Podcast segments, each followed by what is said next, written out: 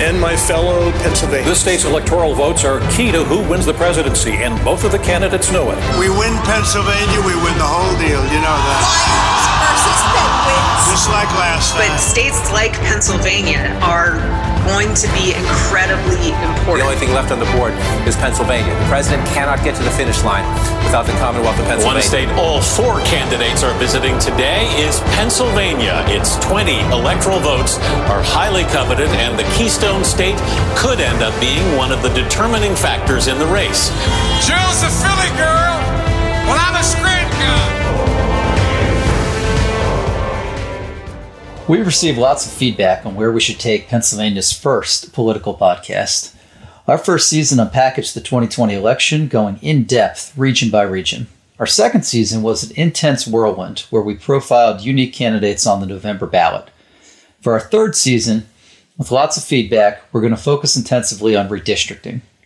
Every one of our 6,000 listeners is somehow affected by the way legislative lines are drawn. For the next 10 years, we only get one shot at this. I'm excited to kick off our third season of PA Kitchen Table Politics with Carol Kuniholm. She's built an incredible grassroots army. It's elevated awareness in unprecedented ways. And I'm looking forward to learning about how she got started and what her hopes are for fair districts across the Commonwealth. What makes this place particularly interesting, however, is that the width of the property line is actually the width of the 7th Congressional District. It's one of the examples of how gerrymandering works, where the lines are drawn in such a way to connect very disparate parts of the district. Carol Kuniholm, welcome to My Kitchen Table. Well, thank you for having me. Well, Carol, thank you for the work you're doing. We're in the final stretch of a 5-year journey with lots of twists and turns, but maybe share with listeners a little bit of the highlights of that and how you got started. Yeah, actually, I guess I'd say started maybe 6 years ago, because in 2015, I became vice president for government and social policy for the League of Women Voters of Pennsylvania. And in that capacity was invited to a meeting with Senator Lisa Boscola and senators and representatives and policy staff who had introduced redistricting bills over the last decade before that. And they wanted to draft a bill to put an independent redistricting commission in place, but they very much wanted to be on the same page with each other and wanted advocacy groups to support it. And I was told at that meeting, this won't happen unless advocacy groups are very loud. And I was still trying to understand what gerrymandering was trying to understand what an independent commission was, and was really trying to understand how advocates could be loud on something that legislators themselves couldn't get done. Well, thank you. So Senator Boscola is from my home region, the Lehigh Valley, but why don't we take a step even farther back, more than 5 or 6 years. Tell folks a little about your background. Where's home for you? How were you thrown into this whirlwind? Yeah, I had nothing to do with politics. I actually have a PhD in American Lit from the University of Pennsylvania, stayed home for 10 years with kids. And then when I went back to work, ended up becoming a full-time youth pastor because I had gotten really interested in kids and what kids are dealing with. As a youth pastor, I worked for a church in an affluent area of Chester County, but we had a partner church in Kensington and Philadelphia, one of the most under-resourced communities in the state. And I was appalled to discover that the kids in my area had great libraries, great auditoriums, great music programs, great art programs. The kids in Kensington had none of that. They had no full-time counselors, no full-time nurses, no librarians, no libraries. So when I left youth ministry, I set out on a quest to understand why that was, and all roads pointed to Harrisburg. And then I tried to understand what's going on in Harrisburg, and that led me to the word gerrymandering and this quest to end it. So I should back up. I apologize. I should refer to you as the Reverend Doctor.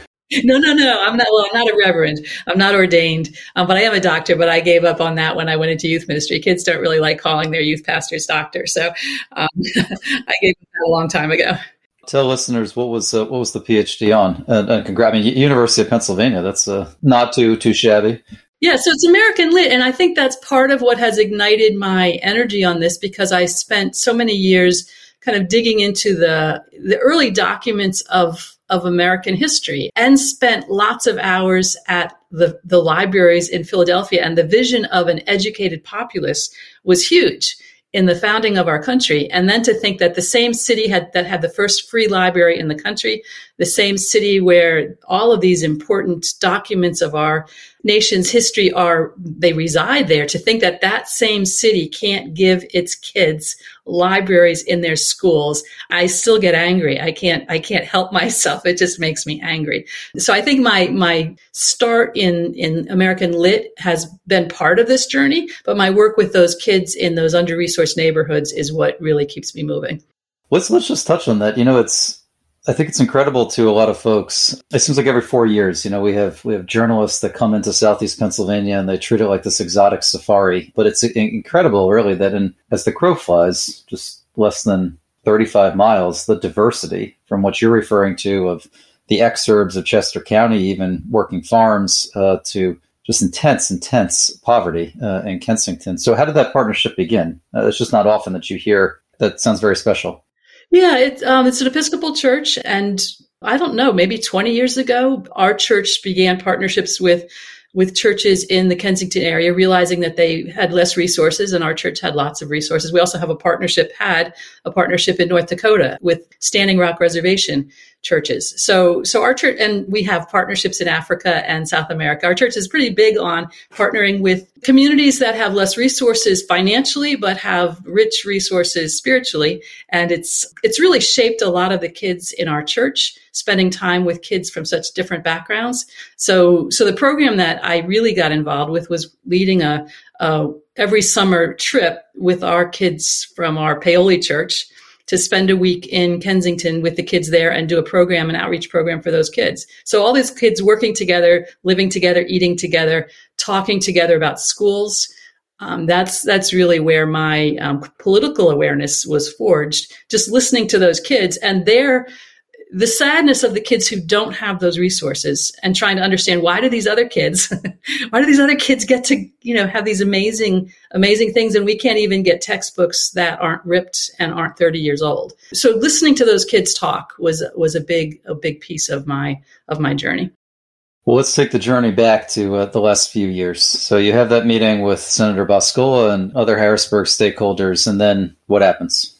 So I started asking around who has been working on this, and I discovered that there were folks with the League of Women Voters, with Common Cause PA, with other groups that had been studying it for years. But when I asked, what's the plan, I discovered there was not an advocacy plan. It was just, we'll let people know what's going on. It's like, can we do more than that? And so December of 2015, I started talking about convening a meeting and putting together a coalition that would focus more attention on it, because it seemed like if we didn't do it immediately, then we would run out of time. And in past decades, the League of Women Voters has been working on this since the 1980s, but often starts too late and really didn't have the outreach and advocacy tools that we have now. Think about, we've got social media, Zoom has been a big part of this. So lots of different tools that are more available now. And as a youth pastor, I'd gotten really familiar with social media tools and organizing diverse groups of people. And so my goal was to pull organizations together. And so in January of 2016, we started Fair Districts PA. I actually built our first website by myself that over the holidays the holidays of 2015, I have a son who is savvy about websites, and he and I spent some time talking about how would we do this. And so I built our first website, put together a Facebook page, and we launched it in January of 2016, Fair Districts PA. And it had to be a short name. We had folks saying, let's call it Pennsylvania Redistricting Coalition. I was like, it's got to be something short that will work on Twitter. So Fair Districts PA was the name that emerged. Well, before we go any deeper, this is nonpartisan. Give folks a sense of the funding and the structure. I assume it's a nonprofit, or maybe it's affiliated and registered under another nonprofit. We are a fiscal project of the League of Women Voters. When we started, there were a number of different organizations that were part of the launch of Fair Districts PA, and pretty quickly realized we needed some way to, people were asking, how can I contribute? And it's like, I don't know. So the League of Women Voters very graciously agreed to be the fiscal sponsor so that people could make contributions to the League, and then that money would be used for Fair Districts PA. That's been the case ever since. We are completely nonpartisan, completely nonprofit, and completely volunteer staffed and led. So we are all volunteers. I'm a volunteer. Everybody who works with Fair Districts PA, except a little administrative support from the League as part of their fiscal sponsorship. Everything else, we are all volunteers. And we're funded by people in Pennsylvania who care, who are deeply concerned about the state of our democracy, who are furious that we've had decades of gerrymandered districts. And the only outside grant we've ever had was in 2018, we got a $25,000 grant from the Ben and Jerry's employee foundation to help us do grassroots organizing in rural parts of Pennsylvania. They were offering grants to organizations organizing in rural areas. And we said, yep, we're going to do that. And they gave us $25,000 to help us do things like have tables at county fairs or to pay to rent library basements to do informational meetings. We've done over 1,000 informational meetings in every single corner of Pennsylvania, attended by over 42,000 people in the last 5 years. Wow. Okay, but who's counting? That's incredible. Yeah, we are counting. We've got a great team of volunteer speakers, and we've got an outreach coordinator who sets it all up and makes sure that we all report back where we spoke and how many people showed up. Well, Carol, I'll tell you that your volunteer outreach folks, I think within a week or so of us launching this podcast, the first of its kind podcast about Pennsylvania politics, they were already pinging me and saying, we got to get you on. So as we're launching this third and 10th season devoted to these issues, I couldn't think of a better person to start with. Okay, so I think a lot of listeners remember back to 2017, 2018, congressional midterm elections, all of a sudden a curveball's thrown with congressional maps. So tell folks a little about how your organization reacted to that.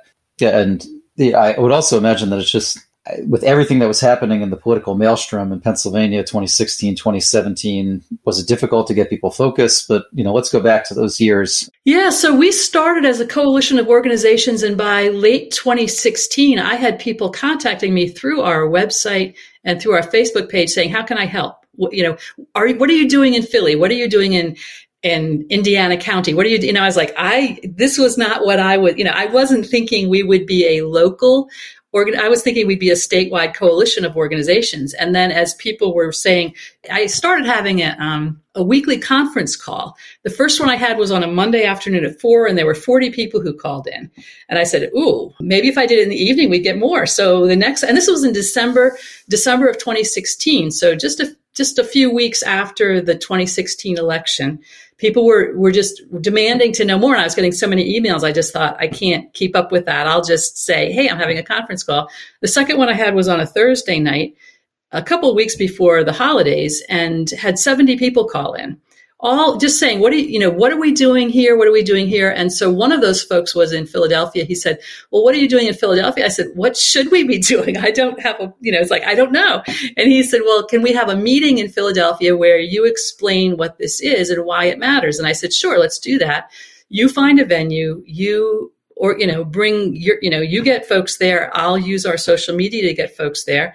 And January 24th of 2017, it's kind of a legendary meeting.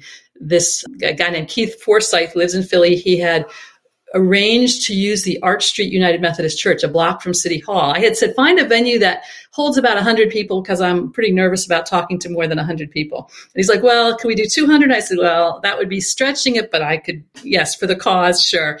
I got there that night and I realized this is a big church. This holds more than 200 people. And I went inside and it was already half full 15 minutes before, and it ended up people standing around the back. So there were probably 850, 900 people there that night.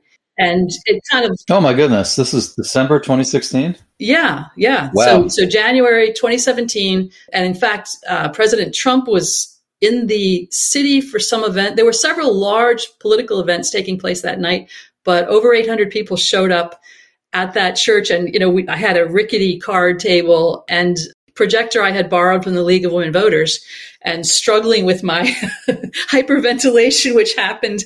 I was very nervous about speaking in front of groups at that time. I'm way past that now. But from that, we started 6 working groups in Philly that are still active now.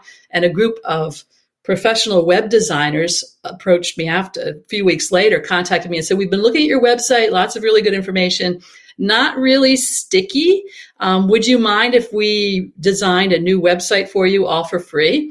And it's a kind of project that would usually take about 2 years and probably $20,000 or $30,000, but we'll do it for you in 2 months because we know this is really a time-sensitive issue, and we'll work late at night and we'll do it for free.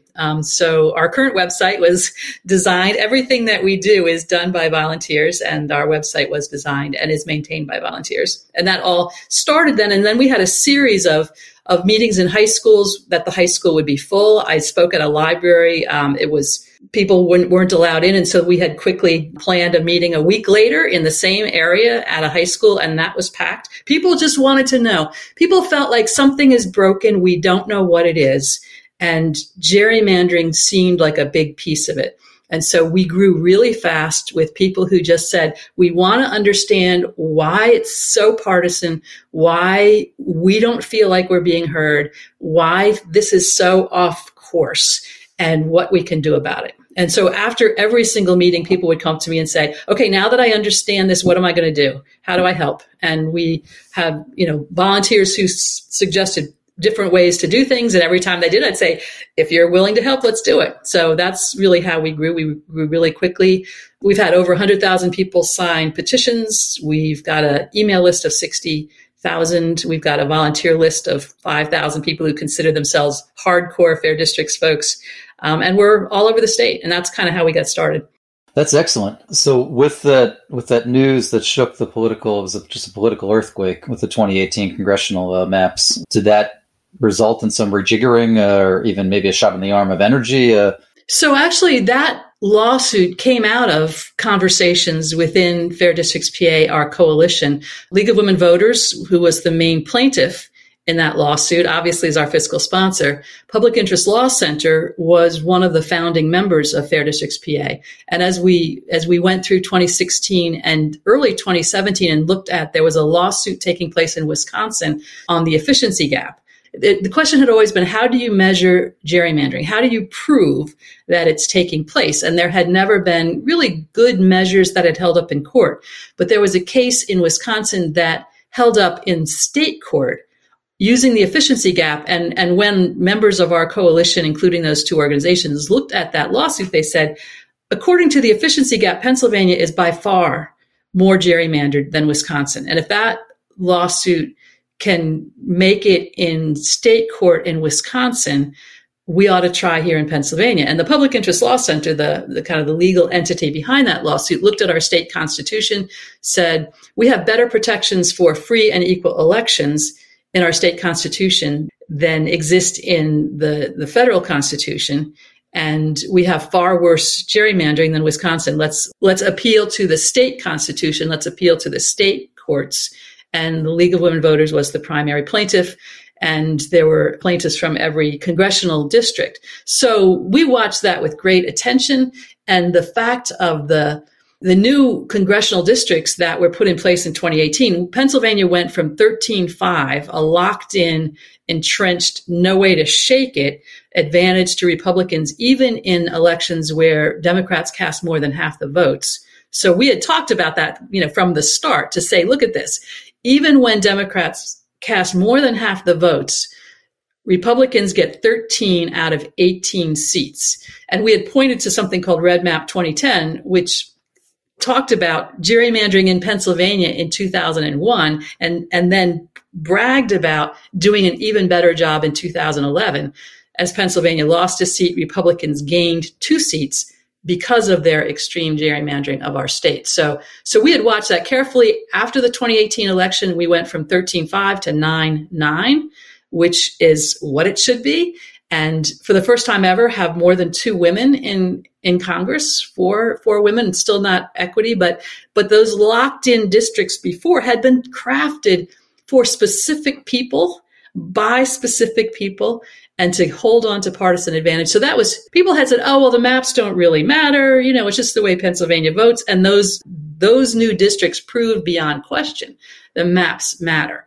That if you can draw new maps and go from 13-5 to 9-9, that means maps matter. So there were people who said, we don't understand what's happening here. But there were many, many, many people who looked at that and said, okay, maps really do matter. We need to work even harder to address this. But not just congressional districts, our state legislative districts are among the worst in the country.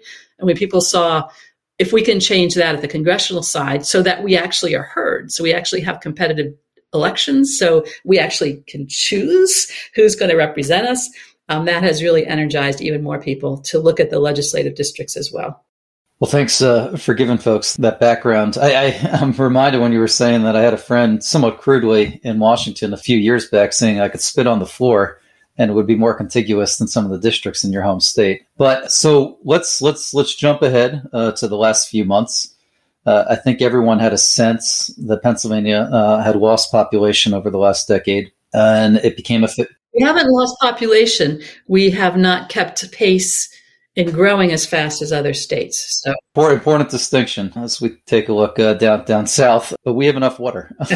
We do. Okay, not neither here nor there. So the last few months, the writing was somewhat on the wall. Then the census made it official. Tell folks what this amazing grassroots army that you are steering has been up to. Well, we were trying to get an independent commission in place. That means changing the state constitution. Really, really hard to do for a group like ours in Pennsylvania. And that's what the legislators basically were saying, unless advocates are really loud, the leaders are never going to give up power. And we were really loud. We got more co-sponsors on our bill than any other in the 2017-2018 session. Our bills got gutted. They got buried under amendments. It didn't happen. We tried again 2019-2020, again had more co-sponsors than only maybe one other bill had more co-sponsors than ours. Again, bills got gutted. They got amended. They got buried. Didn't happen. So then we started working on a bill to put better guidelines in place. Again, that didn't happen. And yet, because there's so much public attention on this, we do think we will get better maps. There's some good checks and balances. Number one, we've got the precedent from the lawsuit, the 2017-2018 lawsuit. So the court was really clear that Pennsylvanians have a right to free and equal elections. And they looked at various tests for gerrymandering and acknowledged that there are ways to prove it. And the Public Interest Law Center and the League proved it. And so that puts a good check on future really outrageous gerrymandering. Also for the congressional maps, that is done as a bill. So the state legislature passes it as a bill, and then the governor can sign it. For 40 years in Pennsylvania, the governor has been the same party as the legislature. But because we've had such a gerrymandered legislative districts, that is no longer the case. So the governor is Democrat, the legislature is Republican, and he can veto a bill that gives too much power to the Republican Party, which he has signaled he will do. He put together an advisory council of people who really understand the mapping process. And the people who are drawing the map are very aware. If they step over the line, the governor will veto it, at which point it will go to the court. And the court will appoint a special master, as they did in 2018. So we're expecting a pretty evenly balanced congressional map. For the State House and Senate, that's a different process. It's a 5-person commission. My majority leaders and minority leaders from both House and Senate. The 5th person is really the deciding vote. And that 5th person this time around is a law professor from the University of Pittsburgh. He was chancellor at Pitt for years. He's really well respected as a person who believes in the law, who believes in government of and by and for the people, and who has done his best to signal that he is not doing it the way it's been done in the past. He's planning to give us a map that is much more reflective of the people of Pennsylvania and much more fair.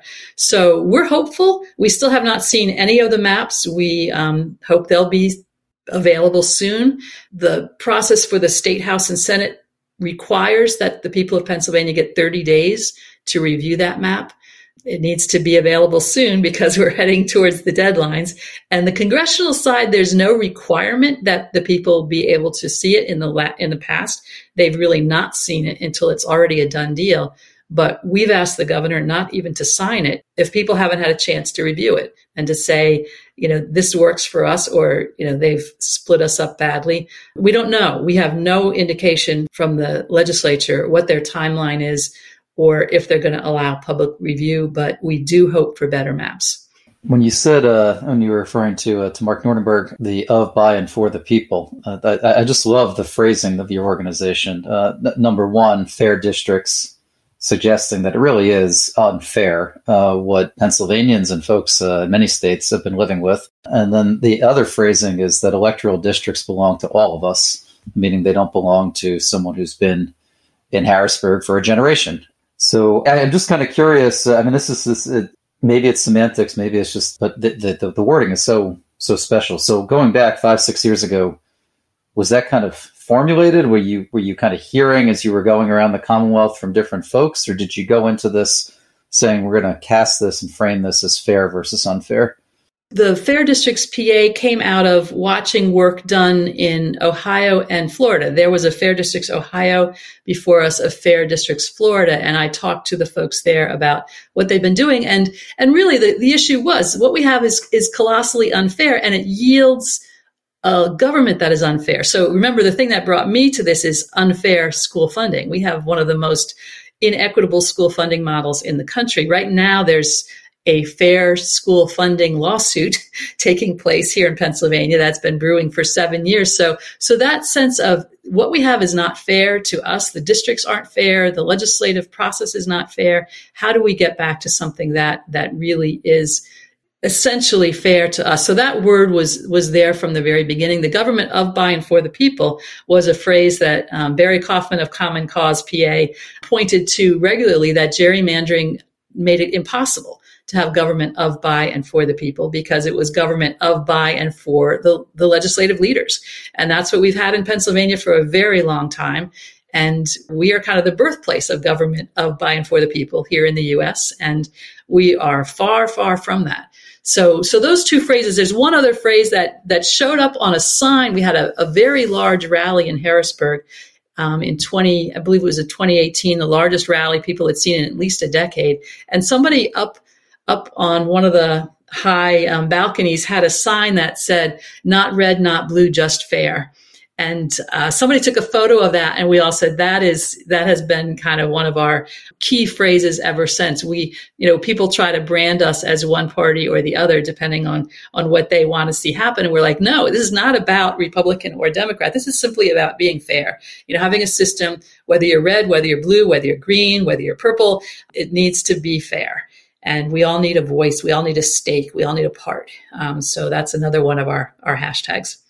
Well, Carol, thank you so much. You've been super generous with your time as we wind down. We have crossed over 6,000 listeners. I don't know if we have any in Ohio, but they certainly are not fair. I've casually followed what's happened in recent weeks out there, but I'll leave that to someone in Columbus or elsewhere to talk about that. So in a matter of days, really, we're going to find out. All of Pennsylvania, all of Washington, and other observers are going to find out about this. What happens then for you personally? What happens for this amazing grassroots movement that you've built?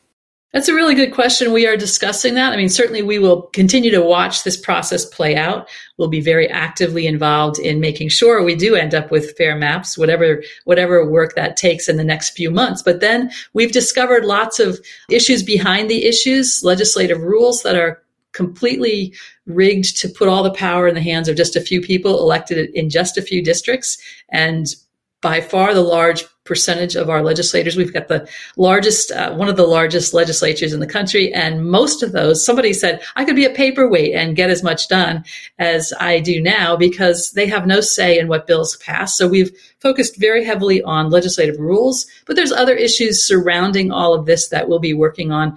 We'll obviously do some soul searching once we get past the mapping process to see where can we be most effective in helping restore government of, by, and for the people of Pennsylvania. And I would say encourage folks to look at our website, fairdistrictspa.com, as I said, constructed by volunteers, maintained by volunteers, but people can join there and get emails, updates. One of the things we've done really hard, we've worked hard to help people realize advocacy has to happen in the moment. It's not okay to find out about an issue 3 weeks later. If they're pushing a judicial gerrymandering bill, which they did last winter, you need to know that the day it's happening. So you need to be on our email list. So you get an email saying, contact your legislator or contact this person or that. We are very big on advocacy in the moment. And we use our website our email list not to invite donations, because we're fine on money. We don't spend much, but we really want people to understand the issue and be ready to speak up loudly when the moment comes. And as you've learned, they'll speak up in lots of directions on behalf of this issue. We are not shy about speaking out to get back to government of, by, and for the people. Well, Dr. Pastor Carol Kuniholm, thank you so much for taking the time and the home stretch here. We're all crossing fingers that it's going to be fair. I think it's going to be infinitely fairer than next door in Ohio. But thanks so much. Sure. Well, thank you for having me. Thank you for tuning in to a special episode of Pennsylvania Kitchen Table Politics. Please join us for future episodes by subscribing. And while you're at it, give us a rating and a review. We love listener feedback, so drop us a note via our website, papoliticspodcast.org. And a very special thanks to Jake Schwartz for all his production assistance. I'm Ari Middleman, and this is Pennsylvania Kitchen Table Politics.